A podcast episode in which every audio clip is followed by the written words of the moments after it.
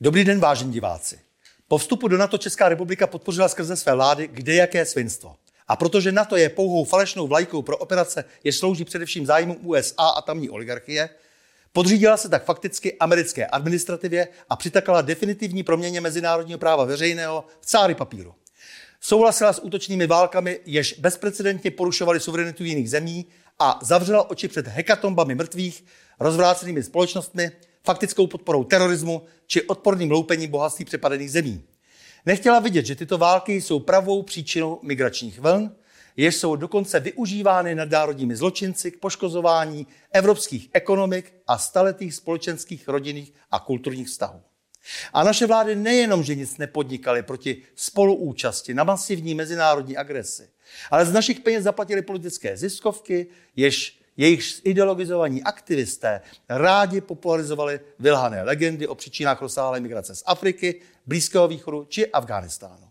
A nyní máme na programu fakticky rusko-americkou válku na Ukrajině. A Gregor se nám opět snaží namluvit, že je to naše válka, a proto ve studiu vítám dlouholetého člena Horní komory parlamentu České republiky Jaroslava Doubravu a lakonicky se jej ptám, vážený Jaroslave, je ten současný konflikt na Ukrajině opravdu naší válkou? Naší válkou v žádném případě není.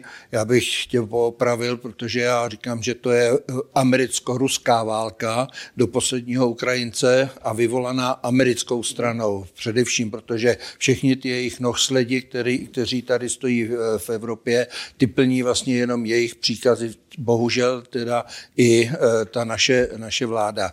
Já nevidím důvod, proč bychom měli tvrdit, že je to naše válka.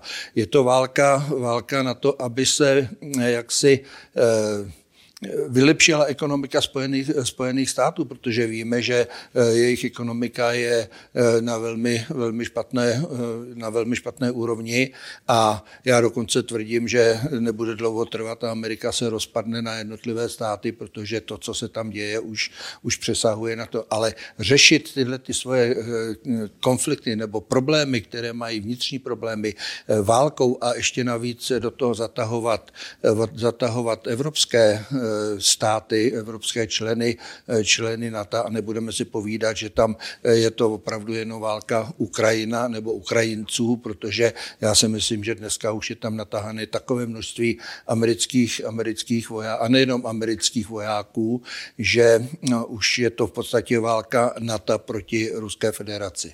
No, kdyby si měl sformulovat eh, ty, takové ty konkrétní příčiny, které vedly eh, k tomu konfliktu, eh, kdy, od kdy vlastně třeba od Majdanu 2013, jak teda si myslíš, jako, že to vlastně celé probíhalo? No, jak to probíhalo, správně si řekl, teda to, to úvodní datum, teda 2013-2014, kdy došlo k těm, k těm zvěrstvům, které nikdo nechce vidět, těch našich, našich moci pánů, našich čelních představitelů, ke kterým došlo v Oděse.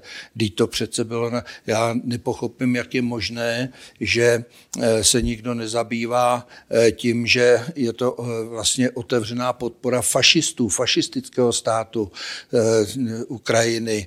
A tam vlastně v Oděse ukázali, ukázali co, co to ten fašismus znamená. Že to mají v krvi a že, že touhle cestou skutečně chtějí jít.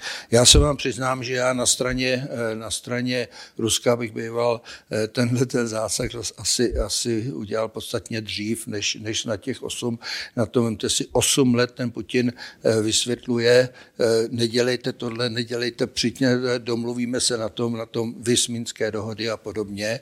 A přesto to nikdo nechtěl slyšet, takže to bylo jednoznačně skutečně cílená, eh, cílená snaha vyvolat tuhle ten konflikt, vyvolat tuhle tu válku a ta válka určitě není naše. Eh, po, eh, nebo Minské dohody měly vlastně eh, zachránit situaci, měly vlastně vytvořit vlastně možnosti prostě pro dojednání nějakého rozumného mírového stavu, po té, co se odtrhly republika Doněcká a republika Luganská a po Krymu samozřejmě. A dnes Merklová říká, že vlastně nebyla vůbec ta Minská, nebo Minské dohody, že nebyly vůbec míněny vážně, protože ona říká, že šlo jenom o to, aby se Kiev mohl připravit, v podstatě připravit na konflikt s Rusem Ruskem a že tím pádem dává najevo, že podepisovat nějaké mezinárodní dohody už nemá vůbec žádný smysl. Jako čtu to správně? Naprosto správně. Já asi ví, že jsem pobýval nějaký čas na, v Luhanské oblasti a tam mě přijali, nebo nás přijali, já tam nebyl sám, eh, čelní představitelé eh, té Luhanské oblasti a eh, předložili mi návrh, který dávali tehdy Porošenkovi, návrh na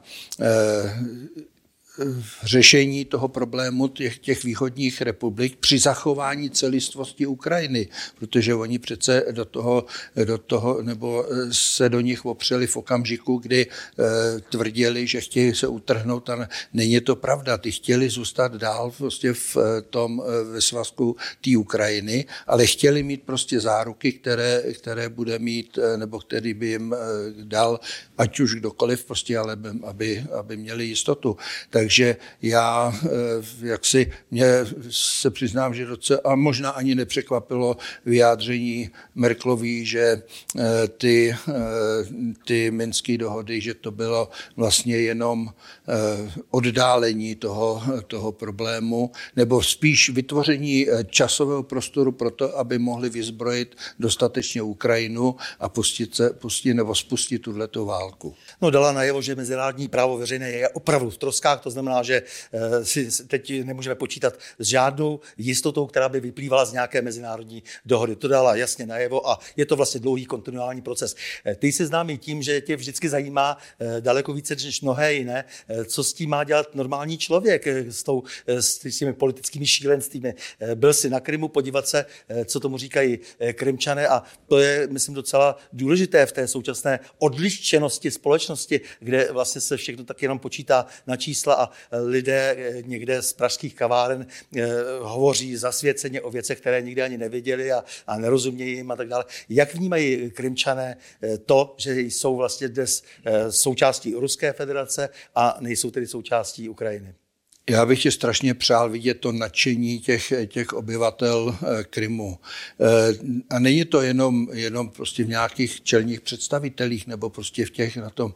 Já jsem eh, díky znalosti nebo tomu, že se domluvím ruštinou, tak jsem se zajímal především o názor lidí v ulicích a byl jsem tam při pátém výročí, už na, následně teda při pátém výročí, a já bych vám přál vidět ty oslavy, které byly eh, od, od rána až do noci, prostě jak se tancovali, zpívali, prostě jak byli nadšený z toho, že konečně eh, jsou, jsou prostě mm, samostatní, že konečně žijí, tak, tak mi to i prezentovali.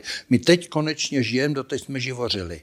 A já tam byl mm, eh, krátce po tom referendu, poprvé, a takže stejně, stejným způsobem jsem zjistil, eh, jakým, jak, eh, jak se jak probíhalo to referendum, protože tady jsme slyšeli, že eh, vlastně tisíci hlavé davy žádají návrat po, po tu krajinu a tak, tak to byl důvod, proč jsem se tam měl podívat, abych to viděl na vlastní oči. Nenašel jsem tam jedného jediného člověka a naopak všichni mi tam jednoznačně vyprávěli prostě o tom, jak, jak to probíhalo, jaký nadšení tam bylo z referenda, žádný samopaly ruských vojáků, žádný policajti, žádní vojáci, prostě to bylo tak tak, eh, tak úžasný prostě eh, nadšení těch lidí, že se to dá těžko vypovědět, to se opravdu musí zažít. Mm-hmm. Byli Jaroslav, já ti moc děkuji za rozhovor a s vámi, vážení diváci, se těším na další setkání u cyklu O čem se mlčí.